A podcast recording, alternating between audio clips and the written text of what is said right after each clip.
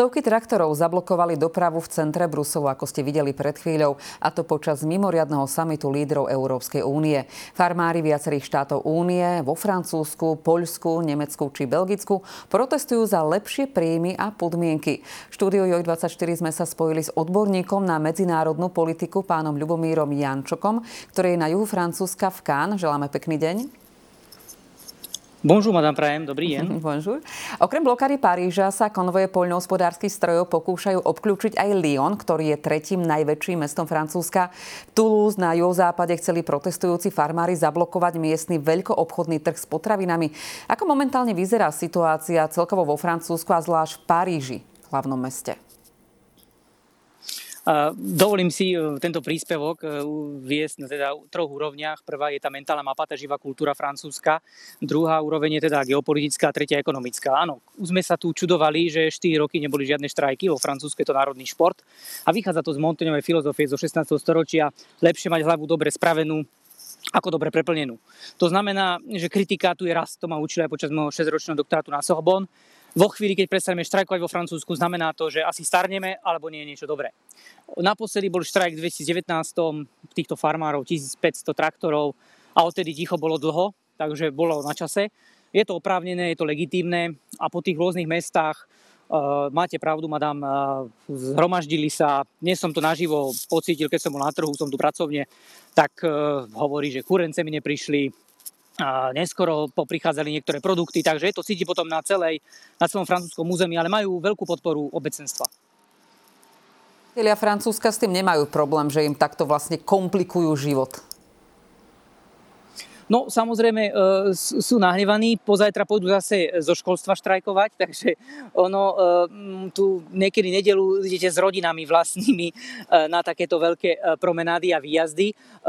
Je to oprávnené aj z toho dôvodu, že veľa sa hovorí samozrejme že sú málo platení, nemajú také vhodné e, podmienky. Ja im často pripomínam, e, za to som dostal aj ceny e, vo Francúzsku, že keby mali podmienky slovenské alebo české títo polnohospodári, tak nie, že by váhali nad tým, že skočiť do Sejny, ale už by dávno skočili do Dunaja alebo do Vltavy.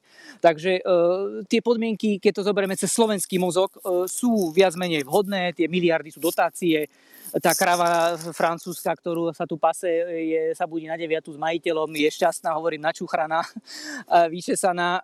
Ale keď sa na to pozriete francúzskou hlavou, tak sú to 200-ročné tradície, až 300-ročné e, tých chovov, výbehov, kurence, 1000 m štvorcových alebo 300, 200, každé má inú cenu.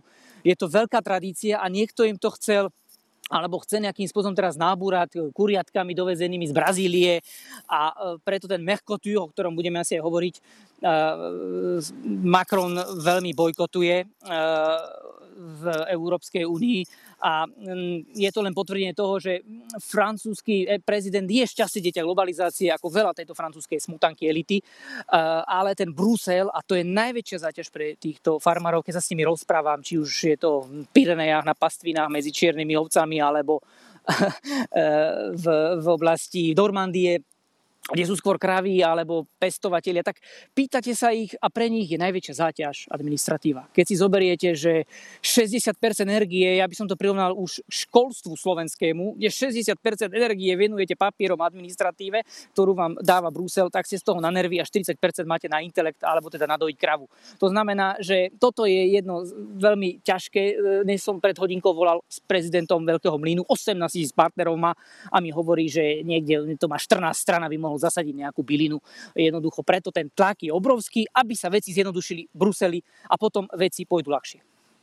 Kedy sa vlastne začali diať tieto zmeny pre farmárov? Kedy tá byrokracia začala byť pre nich už neúnosná, že sa rozhodli, že teraz už naozaj tieto veľké protesty budú?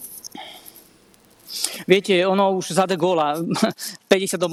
prišiel eh, k moci 5. republika, ale v 50. rokoch eh, si predstavte také 1-2 eh, hektáre pôdy postupne boli priraďované, prídu 70., 80., 90. roky, prichádza Európska únia a oni musia byť postupne na odbite vo väčšom. Francúzi ešte nie sú úplne pripravení na globalizáciu. Zrazu všetci chcú všetko lacnejšie, keď Francúz minul niekedy 5-10% z platu na stravu, e, nestoje 50%, pardon, na Slovensku oveľa viac, tak kedy to bolo až 30%. Prečo sa to otočilo? Lebo všetci sú všetko lacnejšie a tým pádom, ako hovoria ľudové úslovie la merde, je to veľmi priemerný produkt, ale hlavne, že všetci majú všetkého veľa a tlačí sa na to, aby bola nadprodukcia niekedy. A toto, tento fenomén, ktorý prišiel intenzívne po roku 2000 a 2005 sa ešte zintenzívnil, a Brusel skôr pridával tie papiere, ako by ubudali, tak tí francúzski farmári, polnohospodári začali byť z toho doslova na nervy a tiež 200 rokov, keď tu majú svoje modus vivendi, keď sa postraví teraz môj francúzsky mozog na ich stranu, ten spôsob žitia, nemôžem teraz nabúrať niekto, kto povie, že za 2 eurá vám tu doveziem teraz z Argentíny alebo z Brazílie produkty a budú konkurovať nelojálnym spôsobom na trhu. Takže aj s tými, ehm, so pšenicou viac menej francúzske mlyny si to neberú, je to skôr predobytok z Ukrajiny, e, táto, táto, francúzska, táto pardon, ukrajinská pšenica, ale hlavne, hlavne majú svoje mlyny, tisícky, sú sebestační, dá sa povedať. Aj my ich prosíme, aby sme si vôbec mohli, nejako, mohli sme si tú múku vyviesť e, do, na Slovensko, alebo dokonca najlepšie pekárne ktoré boli v Charkove, teraz sú bombardované, tak e, dovážali práve naopak z francúzskej Luáry e, špičkovú francúzsku múku. Takže ide skôr o hydinu, ide o tieto produkty, ktoré, ktoré mm, majú byť dovezené z Južnej Ameriky. Druhý rozmer je e, byrokracia, ktorá e, najviac zaťažuje francúzských farmárov. No a tretí rozmer, samozrejme, ale ten má, to má každý problém s tým, že sa dá, zdá tejto strednej vrstve, že trošku ako chudobne a aj tí polnohospodári ako keby strácali e, niekedy pôdu pod nohami. Vy už ste to na úvod načrtli, že ide vlastne o problém aj plánovanej dohody medzi juhoamerickým Mercosurom a Európskou úniou. Povedzme divákom, o čo presne ide. Čo to je ten Mercosur? Mercosur to je Argentína, Brazília plus e, pridružené krajiny. E, to vyjednávanie nám pripomína trošku e, už aj Turecko, ktoré 30 rokov vstupuje do Európskej únie, takže toto sa naťahuje, naťahuje dlhý čas. V parískej diplomácii tomu hovoríme tak s nadsázkou, že vymeníme nemecké a francúzske autá za, fr, za brazílske kuriatka. E, ide o to, že keď dojde k podpísaniu dohody a výmene, na celách to nebude zaťažené a bolo by to oveľa lacnejšie a zrazu by dobytok a produkty boli dovážané z Južnej Ameriky v neuveriteľných cenách. A zase od nás z Európskej únie by boli vyvážané produkty, ktoré nebudú podrobené clám spotrebnej daní. Ja vám dám len príklad, na Slovensku spotrebná na víno je nula, v Austrálii je to, sú to iné sumy, v Londýne úplne iné sumy, na šumivé vína sú iné spotrebné dane. A keď sa dajú na nulu, tak zrazu tieto krajiny z, z Južnej Ameriky. Bude to pre nich veľmi zaujímavý, zaujímavý biznis. Macron samozrejme ako na spôsob Štefánika Jedna vec je diplomácia, druhá vec je zahraničná politika. Zahraničná politika to sa robí doma, to si robí každý svoj humbug a politické body, ale diplomácia to je iný level. Štefánik, tu sa viedna v salóne skôr, ako si sadnete v Bruseli. Takže on už minulý týždeň telefonoval, pýtal som sa priateľov v Senátu aj v Senáte aj v parlamente. Jednoducho dáva tomu veto. Ehm, pani prezidentka hovorí, že v poriadku, že to chápe, takže ten Mercosur s veľkou pravdepodobnosťou, keďže tomu blokuje francúzsko-nemecký motor, hlavne francúzska mašina, tak e, by, by, nemal, by nemal prejsť a e, Macron teraz bude musieť z toho výjsť nejakým spôsobom na domácu pôdu, lebo buď bude kritizovať Brusel, alebo vlastných domácich, domácich farmárov. Okrem toho Mercosuru je hrozbou pre európskych poľnohospodárov aj dovoz z Ukrajiny. Žiadajú minimálne, aby mali rovnaké podmienky ako európsky poľnohospodári z únie. A toto je tiež niečo, čo robí dlhodobo už problémy. Áno, pokiaľ ide o Mercosur, áno, žiadosť je, aby to bolo sine die z latinčiny odklad e, bez určenia datumu, aby to bolo zrealizované. Pokiaľ ide o Ukrajinu, tam ideme opačným smerom, ideme k fúzii. Áno, je to už 10 rokov na stole, 1200 stranová zmluva medzi Bruselom a Európskou úniou, že najbližšie roky do roku 2040 nás nebude 27, ale 35 e, s Moldavskom, Gruzínskom, s Ukrajinou, takže má to byť priblížený a preto Macron, ktorý to má ako prioritu Ukrajinu, veľmi približuje intenzívne Ukrajinu aj v, v ostatných otázkach, ako je napríklad polnospodárstvo. O pšenicu by sme sa tak nemuseli obávať my, e, teda tu vo Francúzsku, ale na Slovensku možno je otázka a v Polsku, hlavne Poliaci.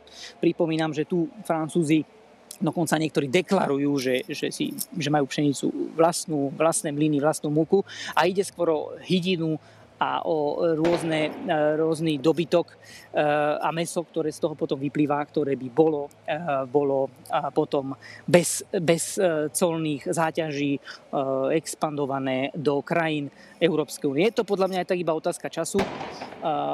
Je to otázka času, pretože všetky, ako ste aj pred chvíľkou možno čítali, balík 50 miliardový sa už podpísal, všetko smeruje nekompromisne k natiahnutiu osy, ktorú dávno už spomínajú v diplomatických kruhoch Varšava, Kiev a postupne rozširovanie únie a s tým bude súvisieť samozrejme aj postupne voľný trh, aj keď ešte tie krajiny v únii nebudú. Budú sa im zľahčovať podmienky na, na, na, voľ, na tzv. Uh, libre uh, na marché, čo je, čo je voľný obeh, uh, voľný obeh, voľný trh v rámci Európskej únie a krajín, ktoré sú napríklad kandidátmi do Európskej, do Európskej únie.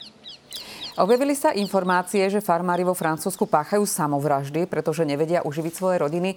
Sú tieto informácie pravdivé alebo iba taká súčasť toho protestného koloritu? Áno, áno, spustilo sa to na poštách, potom v telekomunikáciách, keď aj vydali utrpenie mladého Wertera, tiež to bola inšpirácia, začali ľudia skákať z mostov. Eh, eh, keď do toho trošku literatúry vsuniem, tu si treba povedať, že eh,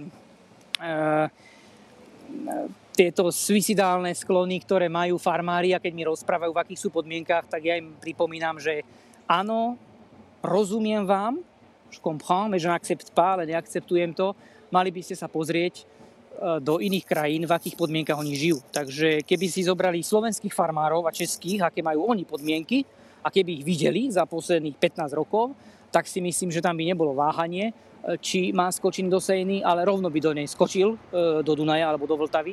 Takže my sme borci doma, ktorí dokážeme z minima, či už v školstve alebo v polnospodárstve vyťažiť maximum. Ale zase im rozumiem, pretože tu majú kontinuitu, vlády majú kontinuálne, je tu poriadok. Toto táto štrajková kultúra je súčasťou permanentnej kritiky, ktorá musí byť, aby bol proti, proti, e, proti, proti prúd. A e, dá sa povedať, že francúzska, francúzska diplomacia a francúzska politika je na toto pripravená a pripomínam aj tie obrázky, ktoré vidíte.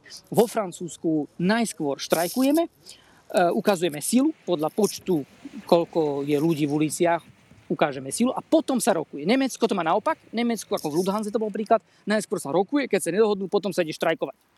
Takže um, tento rozmer uh, tu je a francúzskí uh, farmári um, za posledné roky, uh, áno, um, pribúda to, dnes mi hovoril pán rejiteľ z Mlinu, že už sa to ráta na desiatky, stovky ročne, ktorí sa rozhodnú jednoducho siahnúci na život, ale treba zobrať opačné príklady. Bol som v Pirenejach Čierne ovce 1800 metrov vo výške a hovorí mi s iPhoneom v ruke pastieroviec, vždy som sníval, Lubomír, že budem pastierom.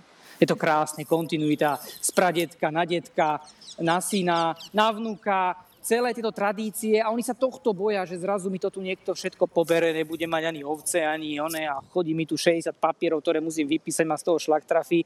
Toto je, toto je v podstate a to fardo, tá záťaž na pleciach, e, na pleciach e, týchto polnohospodárov a nie všetci to zvládnu, ale normálne majú agro, agroalimente, chápete, že majú bunky vytvorené, psychologov špeciálne pre farmárov vytvorili, akože všetko tu vytvorili, aby pomohli. Francúzske veľmi sociálny štát e, a, a či už v športe, v školstve, ale aj v polnohospodárstve, aj teraz Macronová pravá ruka to sú elity, to sú najlepší žiaci striedy, ktorých e, vždy tlačia na popredné priečky, aj teraz Gabriel Lata, ale najlepší žiak triedy, celú armádu nových ľudí si vymenil Macron, takto sa tu buduje kontinuita a toto práve nechcú Francúzi prerušiť. Takže na jednej strane chcú byť národní, na druhej aj profitovať z tej globalizácie. A, a tento, tento, tento, tento, tento dualizmus im niekedy je ich nočnou morou. Ja sa pristavím pri tom spomínanom Gabrielovi Atalovi, je to francúzsky premiér a oznámil zásadné ústupky voči farmárom. Uviedol, že vláda napríklad skoncuje s rastúcimi nákladmi na motorovú naftu používanú na pohon poľnohospodárskych strojov. Dokáže toto zastaviť protesty alebo hnev farmárov? Má úplne iné pozadie, ako ste spomínali a nebude to takéto jednoduché riešenie? Určite to nebude také jednoduché, ale vo Francúzsku práve naopak. E, niekedy e, francúzština je tiež jazyk diplomacie, dve tretiny sú naznačené, jedna tretina vypovedaná takže e, Francúzi milujú komplikované veci, e, takže sa to bude skôr riešiť v Bruseli ako v Paríži, pretože toto je definované ako ibuprofen na rakovinu, že niečo prosí a dá 150 miliónov, to úplne nevyriešil problém a zase budú zasadať teraz týždeň a rokovať, ako e, uľahčiť podmienky. Ide od, od úplne, nebudem tu rozeberať teraz polnohospodárske záležitosti, od toho, ako máte zasiať v pôde novú úrodnú pôdu, koľko hektárov, za percent z pôdy už nemôžete, potom sú tu ekológovia, tento triptych, ktorý je ktorý, ktorý on vlastne do toho Gabriela zasahuje, do toho triptychu, to znamená polnospodári, ekológia a Brusel. Áno, triptych, to znamená, on vyrába, potom je tu e, ekológovia, ktorí povedia, nedávaj pesticídy, opatrne s tým a potom ešte samozrejme Brusel, ktorý pošle 220 strán, ako to všetko e, dozerať a farmár napríklad má dve kontroly z Francúzska, ročne a ešte dve má od bio, pretože bio certifie a podobne. Toto, toto sa musí riešiť a to znamená, že tlačí sa na domácej pôde, aby sa to vyriešilo v Bruseli. Takže čo vyriešia teraz Francúzi, máme sa na to riešiť, bude to, verím, že pozitívne, bude to mať potom dopad samozrejme na iné krajiny v Európskej únii. Predseda vlády Atal tiež oznámil, že farmárom postihnutým búrkami poskytne vláda núdzovú pomoc vo výške 100 miliónov eur a rozorganizuje aj pomoc pre vinohradníkov trpiacich nadvýrobou. Nadvýroba by mala za normálnych okolností naopak ceny potravín znižovať čo sa tam teda deje a že či toto je niečo, čo by sa aj bežne stalo, alebo tiež sú za týmto protesty, že sú takí trošku viac otvorení podporovať teraz tých poľnohospodárov zo strany vlády. Určite ono to veľmi dobre robia, štrajkujúci musia ukázať sílu, aby niečo dostali. E, ja keď som bol zvolený za prezidenta Asociácie študentov Strednej a východnej Európy vo francúzskom Remeši na medzinárodných vzťahoch, tak prišiel presne za profesor Lubomír, budeme pýtať 10 tisíc eur od e, radnice, od mesta a 5 tisíc eur od regiónu. To je 15, to je veľa, mu hovorím. A on vraví, o, to sa pýta 10, dostanete 5 a tam sa pýta 5, dostanete 3 a to bude stačiť a fakt sme dostali 8 tisíc, to nám stačilo, ešte sme na tlačiarne pokúpili všetko.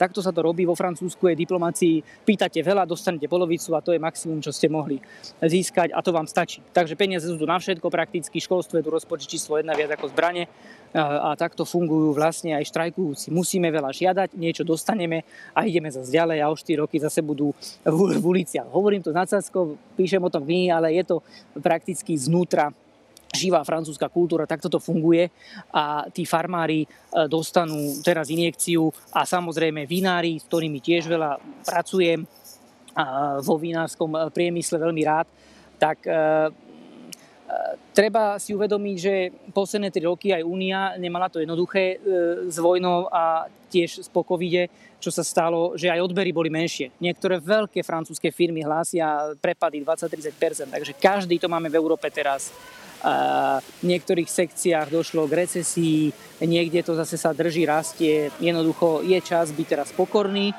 a riešiť e, podstatné veci.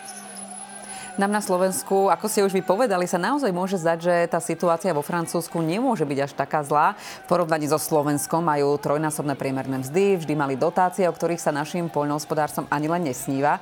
Naozaj je tá situácia taká, že oni dostávajú tých 9 miliard, sú najviac dotovanou krajinou, čo sa týka poľnohospodárstva.